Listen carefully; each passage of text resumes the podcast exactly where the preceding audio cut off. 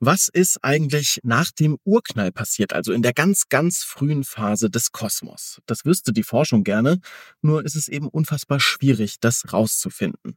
Manche der Prozesse kann man aber inzwischen im Labor simulieren. Und darum geht's heute bei uns. Spektrum der Wissenschaft, der Podcast von Detektor FM.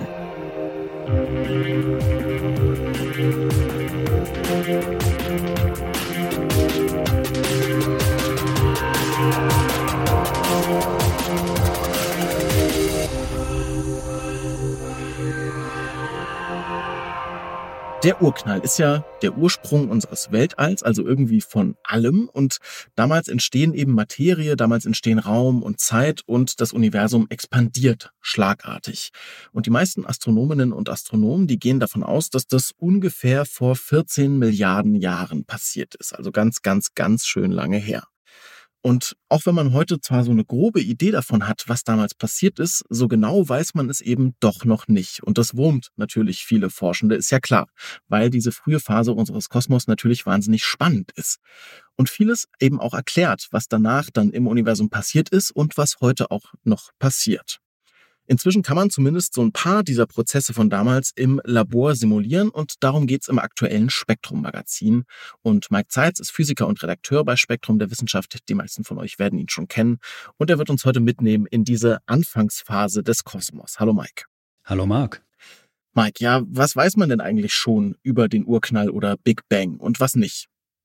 Ja, zunächst mal, es ist ja gar nicht so selbstverständlich, dass es überhaupt sowas wie einen Urknall gegeben hat, also einen Punkt in Raum und Zeit, wo das Universum entstanden ist. Ich meine, das Universum, das könnte ja auch irgendwie schon immer da gewesen sein. Und das haben viele in der Physik auch tatsächlich lange gedacht. Aber dann haben so schon vor 100 Jahren etwa Beobachtungen gezeigt, dass sich heute der Raum zwischen den Galaxien im Universum, also der Raum insgesamt ausdehnt. Die Galaxien streben alle voneinander weg. Und wenn man diese Beobachtung nimmt und quasi in der Zeit zurückdreht, dann würde ja in der Zeit zurückgesehen alles immer kleiner werden, auf einen Punkt zustreben, von dem quasi aus alles mal ausgegangen ist von einer gewissen Zeit.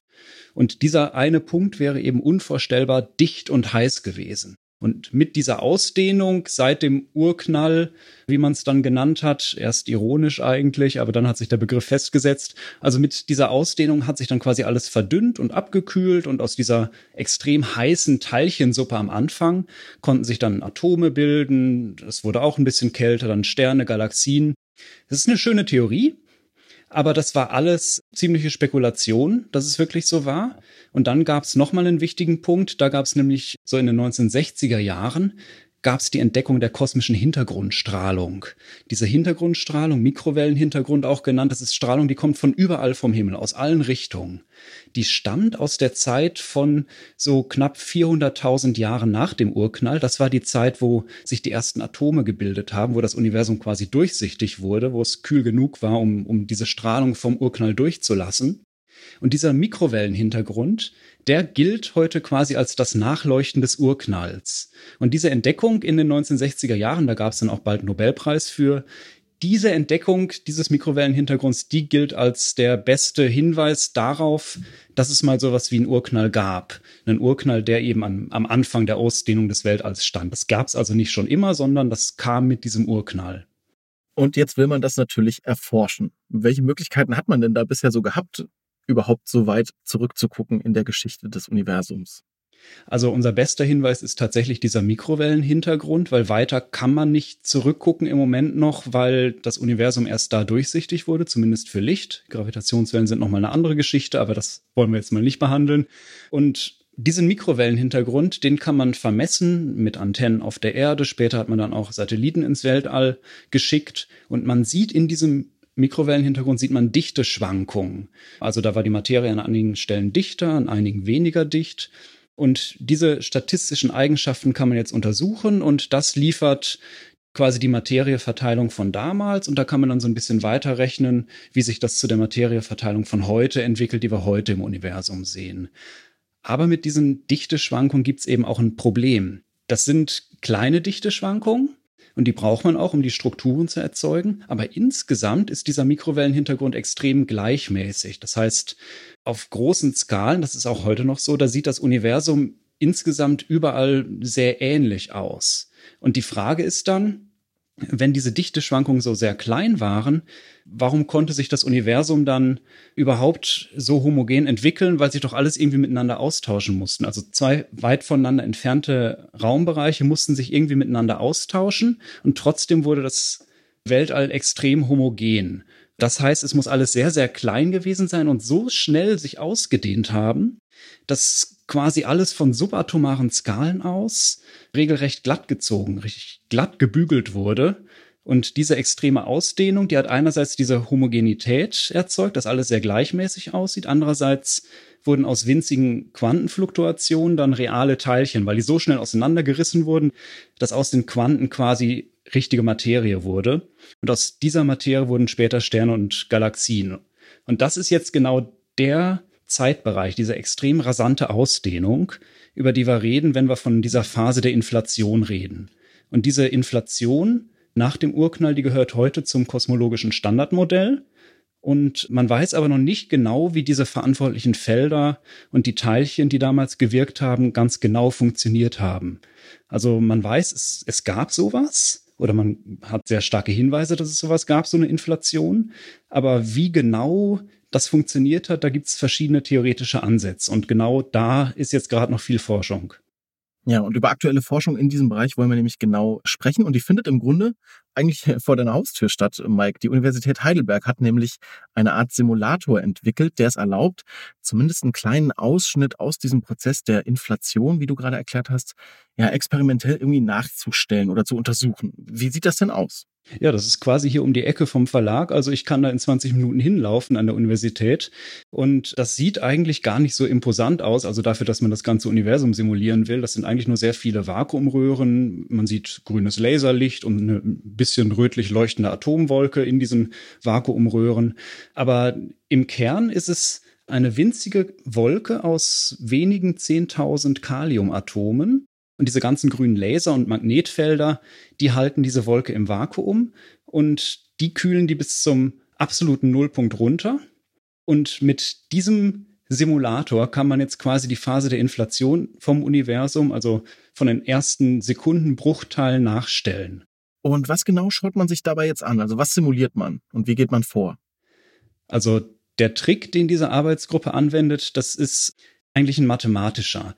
Das heißt, die haben irgendwann mal festgestellt, wenn man sich anschaut, wie sich Schallwellen in dieser speziellen Atomwolke ausbreiten, dann ist das ein bisschen so, als würde man ein Stück Inflation aus dem Universum betrachten. Und das liegt daran, dass sich beide Systeme, also diese Atomwolke und das Universum quasi, die lassen sich mathematisch ineinander umrechnen. Das heißt, diese Arbeitsgruppe hat in einem ersten Schritt ein mathematisches Modell gefunden das sowohl eine expandierende Raumzeit beschreibt, quasi unser Universum, als auch Schallwellen in so einer Wolke von Atomen. Und in einem zweiten Schritt hat diese Arbeitsgruppe dann ein Experiment gebaut. Und in diesem Experiment, das ich gerade beschrieben habe mit den grünen Lasern und so, in dem kann man diese spezielle Atomwolke manipulieren und vermessen und daran Beobachtungen machen. Und mit ihrem mathematischen Modell können die dann diese Messergebnisse wieder auf Quantenfelder im Universum zurückrechnen und gucken, wie das alles zu den Modellen der Inflation passt. Und wenn man das verstehen will, dann spielt die Quantenfeldtheorie eine entscheidende Rolle. Vielleicht kannst du mal kurz, das ist eine große Theorie, aber vielleicht kannst du mal kurz umreißen, was die besagt.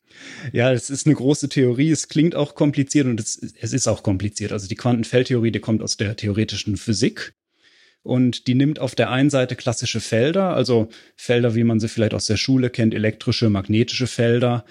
Und auf der anderen Seite nimmt sie Effekte aus der Quantenmechanik. Quantenmechanik kennt man vielleicht auch noch. Da heißt es ja immer, ein Objekt kann sowohl ein Teilchen als auch eine Welle sein, je nachdem, wie man hinguckt. Und so eine Quantenfeldtheorie, die nimmt eben beides, also Felder und Teilchen aus der Quantenmechanik und kombiniert die. Das heißt, die beschreibt Teilchen und Felder untrennbar zusammen. So, das klingt jetzt kompliziert und ist auch abstrakt, aber im Prinzip ist das genau das, was man braucht, um diese Suppe aus Teilchen und Feldern, die man unmittelbar nach dem Urknall hatte, um die zu beschreiben. Also was man von der Quantenfeldtheorie eigentlich jetzt hier für uns nur wissen muss, letztlich ist der gesamte Raum auch heute noch ständig von vielen Quantenfeldern durchzogen und die wechselwirken miteinander. Und wenn du ein Quantenfeld anregst, dann entstehen dabei neue Teilchen. Und genau das hat die Inflation nach dem Urknall gemacht. Direkt nach dem Urknall gab es ein Quantenfeld, das nennt sich Inflatonfeld. Und das hat die Ausdehnung des Universums angetrieben und durch Anregungen diese ganze Materie erzeugt. Und genau dieses Quantenfeld für die Inflation, das soll in dem Labor simuliert werden. Mhm. Und dann ist auch noch ein Zustand wichtig fürs Verständnis hier an der Stelle, und zwar Bose-Einstein-Kondensat. Was ist denn das nochmal? Ich habe das auch schon mal gehört, aber weiß ehrlich gesagt nicht genau, was es ist und warum es jetzt vielleicht auch hier wichtig ist. Ja, das hört man immer mal wieder, wenn man über Quantenmechanik spricht. Da ist das ein ganz wichtiges System. Gab es auch mal einen Nobelpreis für. Das Bose-Einstein-Kondensat, das ist eigentlich dafür wichtig, dass du dieses Quantenfeld dass du da die richtigen Anregungen schaffst. Also du willst, gehen wir nochmal zu diesem Quantenfeld für die Inflation, du willst dieses Quantenfeld anregen, um Materie zu erzeugen und die Expansion anzutreiben. Also du brauchst Anregungen von diesem Quantenfeld. So, und äh, die Heidelberger, die haben jetzt rausgefunden, dass man diesen Effekt eben simulieren kann, wenn man Schallwellen in einer Flüssigkeit manipuliert. So, und diese Art von Flüssigkeit, die muss ganz speziell sein. Und da kommt eben das Bose-Einstein-Kondensat rein. Nur das Bose-Einstein-Kondensat, das, das leistet das quasi. Also es darf am Anfang keinerlei Schall geben. Alles muss perfekt isoliert sein. Das Feld muss außerhalb jeder Anregung quasi sein. Und aus dieser Ruhe heraus muss man die Flüssigkeit sehr genau anregen und vermessen können. Und das Bose-Einstein-Kondensat, das ist eben das passende quantenmechanische System dazu. Und was genau das ist, das ist flapsig leicht erklärt. Du nimmst eine Wolke aus Atomen, die kühlst du immer weiter runter, bis sie fast auf den absoluten Temperaturnullpunkt geht. Und diese Atome, die kondensieren in der Kälte sozusagen, daher kommt der Name. Und wenn sie das machen, dann nehmen die Atome alle zusammen einen gemeinsamen Quantenzustand ein. Und bei diesem gemeinsamen Quantenzustand sind die einzelnen Atome nicht mehr unterscheidbar. Und dieses Kondensat, das kann man dann manipulieren und man kann gucken, ob man Effekte findet, die man irgendwie von der kosmologischen Inflation kennt, wie eben die Theorie von den Heidelbergern das vorhergesagt hat. Und wenn man das macht, dann klappt das tatsächlich. Und deswegen kann diese Arbeitsgruppe jetzt verschiedene Szenarien für die Inflation durchspielen. Es ist zwar jetzt ein vereinfachter und kleiner Maßstab mit diesem Bose-Einstein-Kondensat, also tatsächlich gelingt es bisher nur, so eine Ausdehnung um den Faktor drei nachzustellen. Das ist natürlich winzig, winzig klein im Vergleich zur realen Inflation. Das waren viele, viele, viele Größenordnungen. Aber so ein Faktor drei ist schon mal so ein Anfang und genau das funktioniert eben dank dieses Kondensats einerseits und dank der Formeln andererseits, mit denen man das mathematisch in eine Art kosmische Inflation übersetzen kann. Also verstehe ich das richtig? Dieser Simulator macht im Grunde nach, was in diesen Quantenfeldern wohl passiert, indem man Schall durch eine Flüssigkeit jagt. Genau, das ist äh, letztlich ist es eine mathematische Übersetzung. Also mhm. du hast ein Modell erstellt, ein mathematisches ähm, für dieses Bose-Einstein-Kondensat und weißt dann genau, wenn du das auf eine bestimmte Art und Weise anregst, wenn sich darin die Schallwellen auf eine bestimmte Art und Weise ausbreiten, dann entspricht das einer gewissen Form der Inflation im Kosmos. Das ist sehr vereinfacht, das ist auch nur ein Simulator dafür, aber das ist schon das Prinzip, dass du das eins zu eins ineinander umrechnen kannst und dafür brauchst du eben dieses Kondensat. Und jetzt hast du schon gesagt, in diesem Simulator ist natürlich alles sehr, sehr vereinfacht. Und man könnte fragen, wie soll das denn jetzt irgendwelche Erkenntnisse zum jungen Universum bringen? Aber, sonst würden wir jetzt hier nicht drüber reden, man kann tatsächlich daraus einiges ableiten. Was denn? Klar, es ist extrem vereinfacht und du stellst natürlich auch irgendwie nur so die Formeln nach, die man eh schon fürs Universum entwickelt hat. Das heißt, so richtig viel Neues lernen könnte man denken, kann man daraus gar nicht, weil du baust ja nur Mathematik nach, die du selbst erfunden hast. Aber die Sache ist ja, du kannst unser eigenes Universum, du kannst es nicht klonen. Also du, du hast nur unser eigenes Universum, du kannst nur untersuchen, wie es bei uns abgelaufen ist. Aber mit so einem Simulator kannst du ja verschiedene Universen simulieren, ganz beliebige Geometrien von Raum und Zeit. Du kannst dir alternative Szenarien ausdenken für die Inflation oder wie die Strukturbildung im Kosmos ausgesehen hat. Und wenn du dir das ausdenkst, kannst du es eben in diesem Simulator ausprobieren und hast quasi verschiedene Universen im Labor. Und das ist natürlich irgendwie, ja, extrem vereinfacht und, und auch irgendwie abstrakt. Aber es ist schon spannend für die Grundlagenforschung, weil du halt was tatsächlich im Labor erzeugst. Also du machst es nicht nur im Computer, du hast nicht nur Formeln, an denen du was berechnest. Und immer wenn du irgendwas im Labor machst, dann gibt's halt auch die Chance, dass du auf was stößt, was du nicht erwartet hast. Und daran kannst du dann wieder die Theorien verbessern und auch die Beobachtung im realen Kosmos wirklich besser verstehen. Und ja, vielleicht lernt man mit dem Simulator auch was Neues, was man sich halt vorher noch nicht ausgerechnet hat. Irgendwas über stark gekrümmte Raumzeiten, vielleicht auch im heutigen Universum, also rund um schwarze Löcher sind ja beispielsweise die Raumzeiten auch extrem stark gekrümmt und da entstehen auch Teilchen durch Quantenfelder. Vielleicht lernt man da was, kann ich dir noch nicht sagen. Also das ist halt Grundlagenforschung. Das System steht halt noch ganz am Anfang. Ähm, aber gerade das macht es auch irgendwie so spannend. Also du hast jetzt was und das könnte sich in alle möglichen Richtungen weiterentwickeln. Also sehr relevante und sehr vielversprechende Forschung in jedem Fall. Und Mike, lass uns gerne zum Ende noch mal ein bisschen darauf eingehen, was so die Hoffnung über alledem natürlich ist. Du sagst Grundlagenforschung, das heißt ja immer auch Grundlagen besser verstehen wollen. Ja, also es geht im Endeffekt um neue Einblicke in die Geschichte des Weltalls. Vielleicht kannst du mal so ein bisschen beispielhaft skizzieren. Ich weiß, es fehlt an vielen Ecken und Enden noch Wissen, aber was sind vielleicht so die relevantesten Punkte, wo man hier vielleicht auch weiterkommen könnte? Ja, die Sache mit der Inflation ist ja, es ist bisher reine Theorie. Also du hast diesen Mikrowellenhintergrund, weiter kannst du nicht gucken und alles, was davor passiert ist, das musst du dir irgendwie ausdenken. Und äh, deswegen gibt's auch zu dieser Inflation, also quasi zu dem eigentlichen Grund, warum wir da sind, zum Ursprung des Kosmos selbst, gibt's halt noch viele verschiedene Ansätze dazu.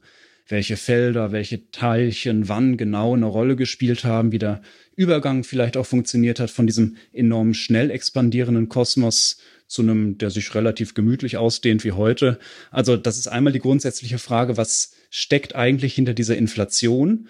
Warum hat sie irgendwann aufgehört? Also quasi die Frage, was hat unser Universum entstehen lassen und was hat so gemacht, wie es jetzt heute ist? Und dann, ich äh, habe jetzt immer von der Inflation so geredet, als wäre das hundertprozentig ja Fakt, aber es gibt immer mal wieder Beobachtungen und auch theoretische Überlegungen, die diese Inflation selbst in Frage stellen. Also da gibt's dann mal alternative Erklärungen, wenn irgendwelche Beobachtungen nicht so richtig dazu passen. Das heißt, es ist nicht mal zu 100 Prozent geklärt, dass es die Inflation wirklich gab. Die liefert nur die beste Erklärung für alles, was wir so sehen. Aber sogar diese ersten Sekundenbruchteile des Kosmos sind immer noch umstritten. Und auch da gibt's noch viel herauszufinden. Und da braucht man eben neben der Theorie auch noch Messdaten. Und wenn wir über Messdaten reden und Kosmos, dann reden wir zwar hier normalerweise über über riesige Teleskope, über Satelliten. Manchmal reden wir auch über Teilchenbeschleuniger, wo man irgendwas zum Kosmos oder zu der Physik des Kosmos untersucht. Aber ich finde es halt auch gerade spannend, dass manche Beobachtungen auch von so unerwarteten Stellen kommen, wie so einem kleinen Simulator in einem Labor hier um die Ecke. Also, dass man nicht immer riesige Maschinen und nicht immer riesige Teleskope und Satelliten braucht, sondern dass man auch mal mit so einem kleinen Kästchen was machen kann. Das finde ich auch einfach faszinierend. Und es gibt so viele ungeklärte Fragen zur Inflation, zur Entwicklung des Kosmos, dass es da einfach so ein kleiner, schöner Baustein ist. Also wir haben einen kleinen Simulator im schönen Heidelberg stehen, der sich den frühen Kosmos anschaut. Und diese Forschungsgruppe ist ja jetzt noch nicht am Ende mit ihrem Latein, sondern da geht's noch weiter. Also was sind die nächsten Schritte in diesem Projekt? Also als ich jetzt im März war, das selbst mal da war, da habe ich auch Fotos gemacht und mir das alles erklären lassen. Da habe ich die mal so gefragt, wie so der aktuelle Stand ist. Und da haben sie gesagt, dass sie inzwischen auch schon mit mehr Atomen arbeiten. In unserem Artikel im Magazin ist noch von 20.000 Atomen die Rede in diesem Kondensat. Inzwischen haben sie schon mehr. Das heißt also, die Gruppe verbessert einfach das Experiment so, wie es ist, indem sie es größer machen, indem sie eine genauere Kontrolle hinkriegen. Und das gibt natürlich dann auch mit der Zeit präzisere Daten, umfangreichere Daten also das ist die Seite, wo einfach im Experiment selbst viel verbessert wird. Und dann gibt es natürlich noch der Ausblick, was die Gruppe damit machen will. Also was für kosmologische Simulationen vielleicht möglich werden. Und da hat die Autorin des Artikels schon so ein paar Ideen geäußert. Also einen coolen Ansatz finde ich, dass man sich in diesem Kondensat die Dichteschwankungen genauer anschaut unter der Frage, was es da für quantenmechanische Verschränkungen zwischen den Teilchen gibt. Also dieses ganze Kondensat ist ja schließlich ein Quantensystem. Und vielleicht findet man da irgendwie im realen Kosmos vergleichbare Relikte solcher quantenmechanischen Verknüpfungen und ja, kann das irgendwie in Beziehung zueinander setzen. Also die Struktur des realen Kosmos hat sich ja auch irgendwann mal aus Quantenfluktuation entwickelt. Und vielleicht sieht man da was an diesem Simulator. Also da könnte man dann auch besser verstehen, was von der heutigen Struktur von Galaxien, von einem Galaxienhaufen was da seinen Ursprung in einem winzigen, winzigen subatomaren quantenmechanischen Blubbern genau hat und wo das herkommt. Und was ich vor Ort auch ganz interessant fand, war, dass die Experimente, die da zu dem Zeitpunkt liefen, als ich da war, erstmal auch gar nichts mehr mit Kosmologie zu tun hatten, sondern die haben das Kondensat ganz allgemein benutzt, um herauszufinden, wie sich diese Quantenfelder da verhalten und ob die sich so verhalten, wie es in der Theorie vorhergesagt wird. Also es gibt auch auf einer noch fundamentaleren Ebene, also noch fundamentaler als diese Inflation, über die wir reden, da gibt es auch noch viel über Felder und Teilchen zu entdecken. Ja, auch das ist eben Grundlagenforschung. Da weißt du nie, was dabei rauskommt. Da weißt du auch nie, auf welche Ideen du kommst und ob du vielleicht nochmal währenddessen einen anderen Zweig nimmst.